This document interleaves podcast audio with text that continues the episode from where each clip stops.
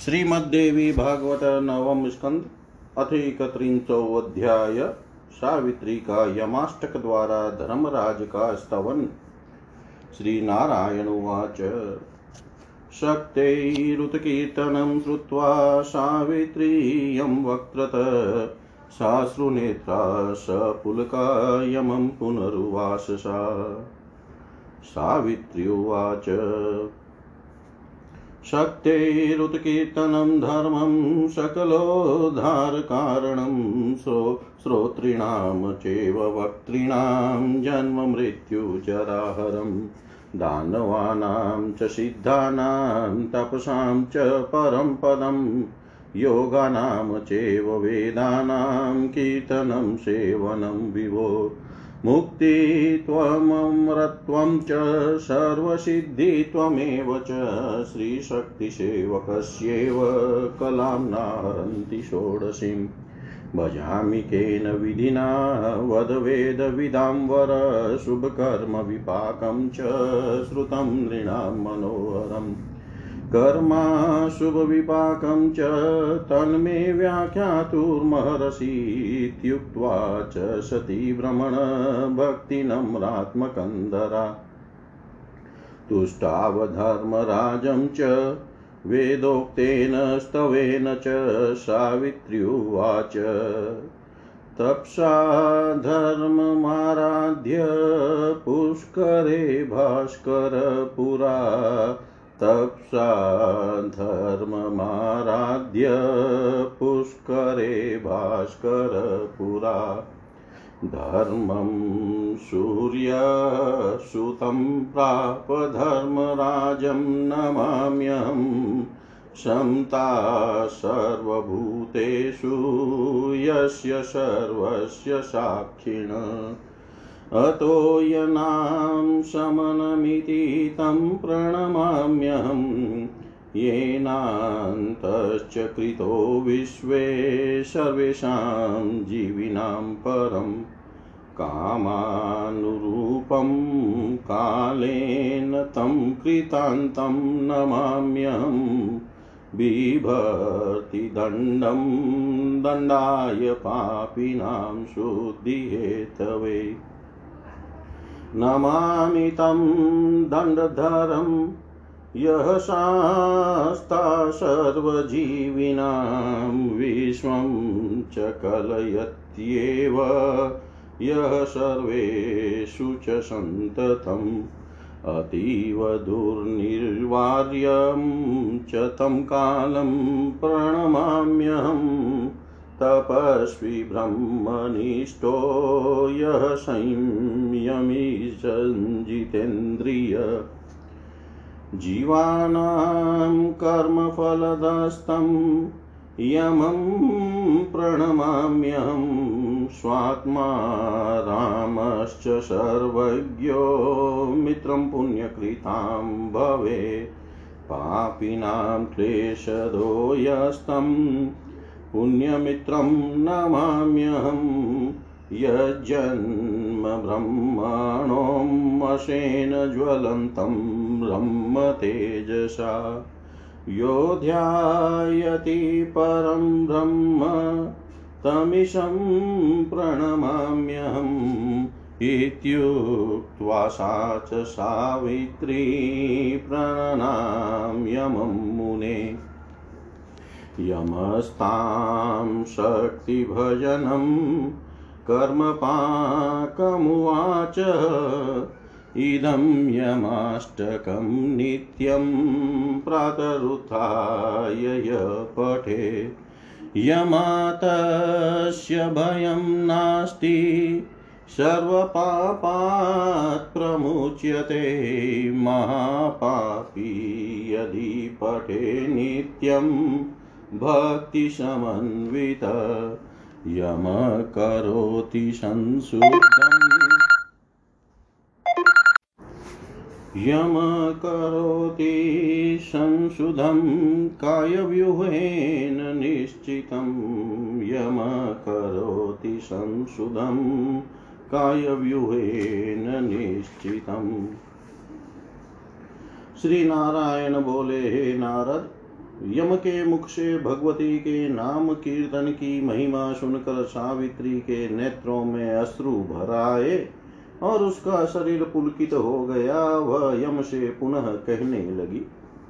सावित्री बोली, हे धर्म शक्ति स्वरूपा, भगवती जगदम्बा का नाम कीर्तन सबका उद्धार करने वाला और श्रोता तथा वक्ता दोनों के जन्म मृत्यु तथा बुढ़ापे का नाश करने वाला है। हे विभो, भगवती का यह कीर्तन दानवों, सिद्धों तथा तपस्वियों का परम पद है और समस्त योगों तथा वेदों का सेवन रूप ही है। मोक्ष पद अमरता और सभी प्रकार की सिद्धियाँ श्री शक्ति के उपासक की सोलहवीं कला के भी बराबर नहीं है। हे वेद वेताओं में श्रेष्ठ, मैं किस विधि से उन भगवती की उपासना करूँ, मुझे यह बताइए। मैंने आपसे मनुष्यों के शुभ कर्म का मनोहर फल सुन लिया अब आप मुझे उनके अशुभ कर्मों का फल बताने की कृपा कीजिए। हे भ्रमण ऐसा कहकर वह सावित्री भक्ति भाव से अपना कंधा झुकाकर वेदोक्त स्तोत्र के द्वारा उन धर्मराज की स्तुति करने लगी। सावित्री बोली, प्राचीन काल में सूर्य ने पुष्कर क्षेत्र में तपस्या के द्वारा धर्म की उपासना की थी। उस समय जिन धर्म को सूर्य ने पुत्र रूप में प्राप्त किया, उन धर्म धर्मराज को मैं प्रणाम करती हूँ। जो सभी प्राणियों में समभाव रखते हैं और जो सबके साक्षी हैं, अतः जिनका नाम समन है, उन धर्मराज को मैं प्रणाम करती हूँ। जो काल के अनुसार इच्छा पूर्वक विश्व के संपूर्ण प्राणियों का अंत करते हैं। उन भगवान कृतांत को मैं प्रणाम करती हूँ। जो सभी प्राणियों को नियंत्रण में रखते हैं तथा पापियों की शुद्धि हेतु उन्हें दंडित करने के लिए हाथ में दंड धारण करते हैं, उन भगवान दंडधर को मैं प्रणाम करती हूँ। जो विश्व के संपूर्ण प्राणियों के समय का निरंतर पर परिगणन करते हैं तथा जो परम दूरदर्श है, उन भगवान काल को मैं प्रणाम करती हूँ। जो तपस्वी ब्रह्मनिष्ठ संयमी, जितेंद्रिय तथा जीवों को उनके कर्मों का फल देने वाले हैं, उन भगवान यम को मैं प्रणाम करती हूँ। जो अपनी आत्मा में रमण करने वाले सर्वज्ञ पुण्यात्माओं के मित्र तथा पापियों के लिए क्लेशप्रद है, उन भगवान पुण्य मित्र को मैं प्रणाम करती हूँ। ब्रह्मा के अंश से जिनका जन्म हुआ है तथा जो सदा पर ब्रह्म का ध्यान करते रहते हैं, ब्रह्म तेज से दीप्तिमान उन भगवान ईश को मैं प्रणाम करती हूँ। हे मुने, इस प्रकार प्रार्थना करके उस सावित्री ने यमराज को प्रणाम किया। तदनंतर धर्मराज ने उस सावित्री को भगवती के मंत्र तथा प्राणियों के कर्मफल के विषय में बतलाया। जो मनुष्य प्रातः काल उठकर इस यमाष्टक का नित्य पाठ करता है, उसे यमराज से भय नहीं होता और वह समस्त पापों से मुक्त हो जाता है। यदि महान पापी मनुष्य भी भक्ति पूर्वक नित्य इसका पाठ करे तो यमराज अपने काय व्यूह से निश्चित रूप से उसे शुद्ध कर देते हैं।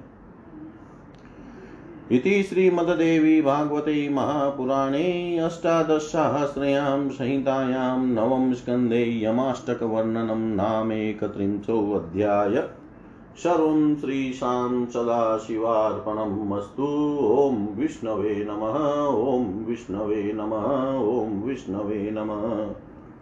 श्रीमद्देवी भागवतः नवम स्कन्धः द्वात्रिंशोऽध्याय धर्मराज का सावित्री को अशुभ कर्मों के फल बताना श्री नारायण उवाच। मायाबीजं महामन्त्रं प्रदत्त्वा विधिपूर्वकं कर्माशुभविपाकं च तामुवाच रवेशुत।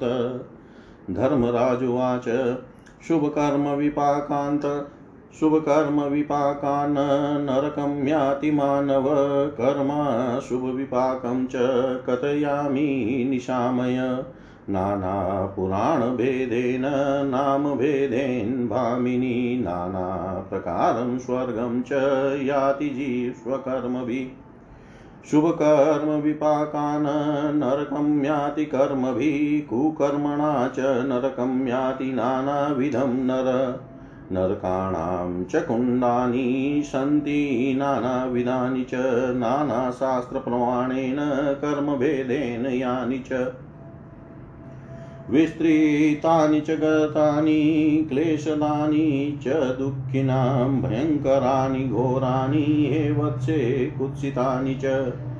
षडशीति च कुण्डानि एवमन्यानि सन्ति च, निबोध तेषां नामानि प्रसिद्धानि श्रुतौ सति वग्निकुण्डं तप्तकुण्डं, क्षारकुण्डं, भयानकं विट्टकुण्डं मूत्रकुण्डं, च श्लेष्मकुण्डं, च दुःसहम् घरकुण्डं, दूषिकुण्डं, वशाकुण्डं, तथैव च शुक्रकुण्डं, श्रीकुकुण्डं, श्रुकुण्डं च कुत्सितम् कुण्डं गात्रमलानां च कर्णविट्टकुण्डमेव च मया कुण्डं मांसकुण्डं, नक्रकुण्डं च दुस्तरम्। लोमकुण्डं केशकुण्डम् अस्थिकुण्डं च दुस्तरं, ताम्रकुण्डं, लोहकुण्डं, प्रतप्तं क्लेशदं महत्। चर्मकुण्डं तप्तसुराकुण्डं च परिकीर्तितं, तीक्ष्णकण्टककुण्डं च विशोधं विषकुण्डकम्। प्रतप्तकुण्डं तेलस्य कुन्तकुण्डं च दुर्वहं, कृमिकुण्डं पुयकुण्डं, सर्पकुण्डं दुरन्तकम्। मशकुण्डं दंशकुण्डं भीमगरलकुण्डकं, कुण्डं च वज्रदंष्ट्राणां, वृशिचिकानां च सुवृते। शरकुण्डं शूलकुण्डं खड्गकुण्डं च भीषणं, गोलकुण्डं, नक्रकुण्डं, काककुण्डं, शुचास्पदम्।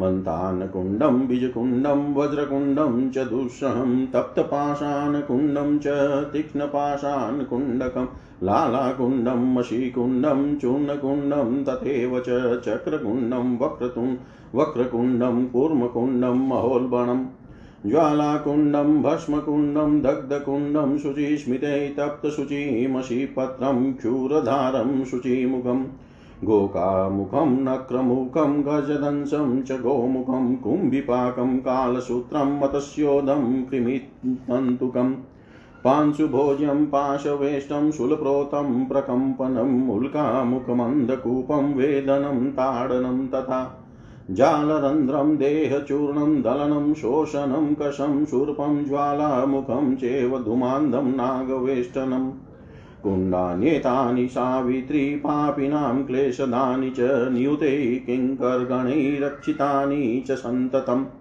दण्डहस्तैः पाशहस्तैर्मदमत्तैर्भयङ्करैः शक्तिहस्तैः गदाहस्तैरचिहस्तैः सुदारुणैः। तमोयुक्तैर्दयाहीनैर्निवायेश्च सर्वतः तेजस्वी भीश्च निःशङ्कैराताम्रपिङ्गलोचनै योगयुक्तैः, सिद्धियुक्तैः नानारूपधरैर्भटैः आसनमृत्युभिदृष्टैः, पापिभिः, सर्वजीविभिः, स्वकर्मनिरतैः, सर्वैः शाक्तैः, शौरैश्च गाणपैः अदृश्यैः पुण्यकृद्भिश्च, सिद्धैर्योगिभिरेव च स्वधर्मनिरतैर्वापि वितैतैर्व विदर्तैर्वा स्वतन्त्रकै बलवद्भिः च निशङ्कै स्वप्नदृष्टैश्च वैष्णवै। एतते कथितं साध्वीकुण्डसङ्ख्यानिरूपणं येषां निवासो यत्कुण्डै निबोधकथयामि ते येषां निवासो यत्कुण्डै निबोधकथयामि ते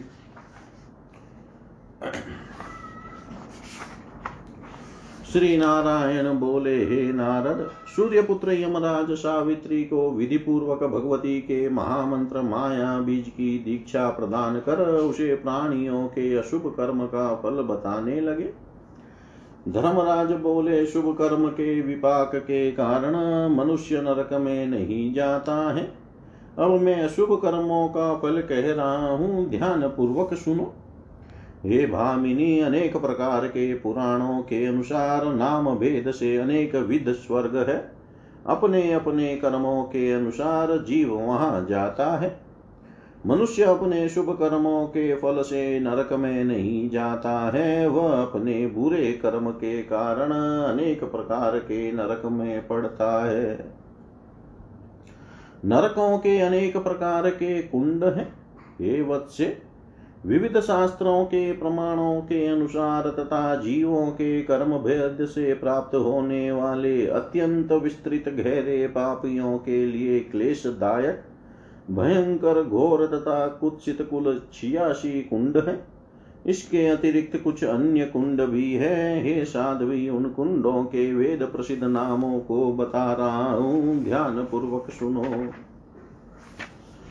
वग्निकुंड तप्त कुंड भयानक क्षार कुंड विटकुंड मूत्र कुंड दुस्सह श्लेष्म कुंड गरकुंड, दूषिकुंड, वशाकुंड, शुक्रकुंड श्रिककुण्ड कुत्सित अश्रुकुण्ड गात्रमलकुण्ड कर्णविट्ट कुकुण्ड मयाकुण्ड मांसकुण्ड दुस्तरनक्रकुण्ड लोमकुण्ड केशकुण्ड दुस्तर अस्थिकुण्ड ताम्रकुण्ड तत्पवे महान कष्टदायक लोहकुण्ड चर्मकुण्ड तप्तसुराकुण्ड तीक्ष्णकण्टककुण्ड विषपूर्ण विषकुण्ड ये कुंड बताए गए हैं। ये सुव्रते इसी प्रकार प्रतप्त तेल कुंड दुर्वह कुंत कुंड कृमि कुंड पुय कुंड अत्यंत कष्टप्रद सर्प कुंड मशक कुंड दंस कुंड भयानक गरल कुंड और वज्र के समान दांतों वाले बिच्छुओं के भी कुंड हैं।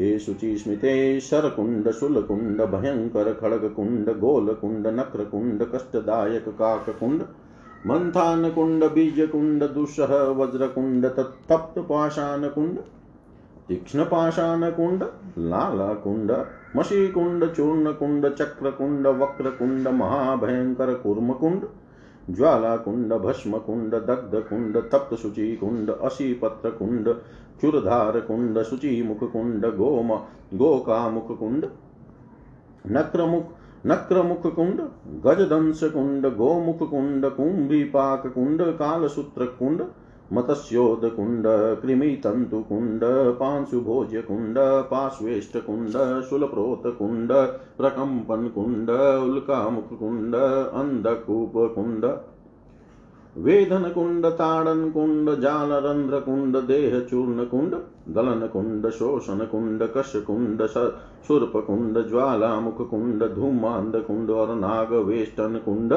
ये कुंड कहे गए हैं। हे सावित्री ये सभी कुंड पापियों के लिए क्लेशप्रद है। दस लाख अनुचर सदा इन कुंडों की रखवाली करते रहते हैं। वे सभी निर्दयी, अभिमान में चूर तथा भयंकर सेवक घन अपने हाथों में दंड पाश शक्ति, गदा और तलवार लिए रहते हैं। वे तमो गुण से युक्त तथा दया शून्य रहते हैं और कोई भी उनका प्रतिरोध नहीं कर सकता। उन तेजस्वी तथा निर्भीक अनुचरों की आँखें तांबे के सदृश तथा कुछ कुछ पीले वर्ण की है। योग युक्त तथा सिद्धियों से संपन्न वे सभी सेवक अनेक प्रकार के रूप धारण कर लिया करते हैं। वे सेवक समस्त पापी प्राणियों को उनकी मृत्यु निकट आने पर दिखाई पड़ते हैं। शक्ति सूर्य तथा गणपति के उपासकों एवं अपने कर्मों में लगे रहने वाले पुण्यशाली सीधों तथा योगियों को वे दिखाई नहीं पड़ते।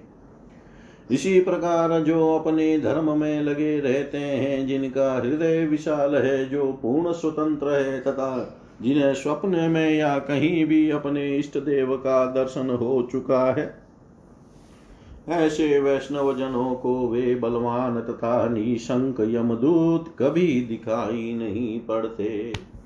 ये साध्वी, यह मैंने तुमसे कुंडों की संख्या का निरूपण कर दिया।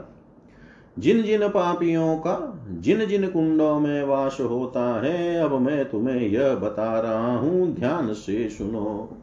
इति श्रीमद्देवी भागवते महापुराणे अष्टादशसहस्रयां संहितायां नवमस्कन्धे नारायण नारद संवादे।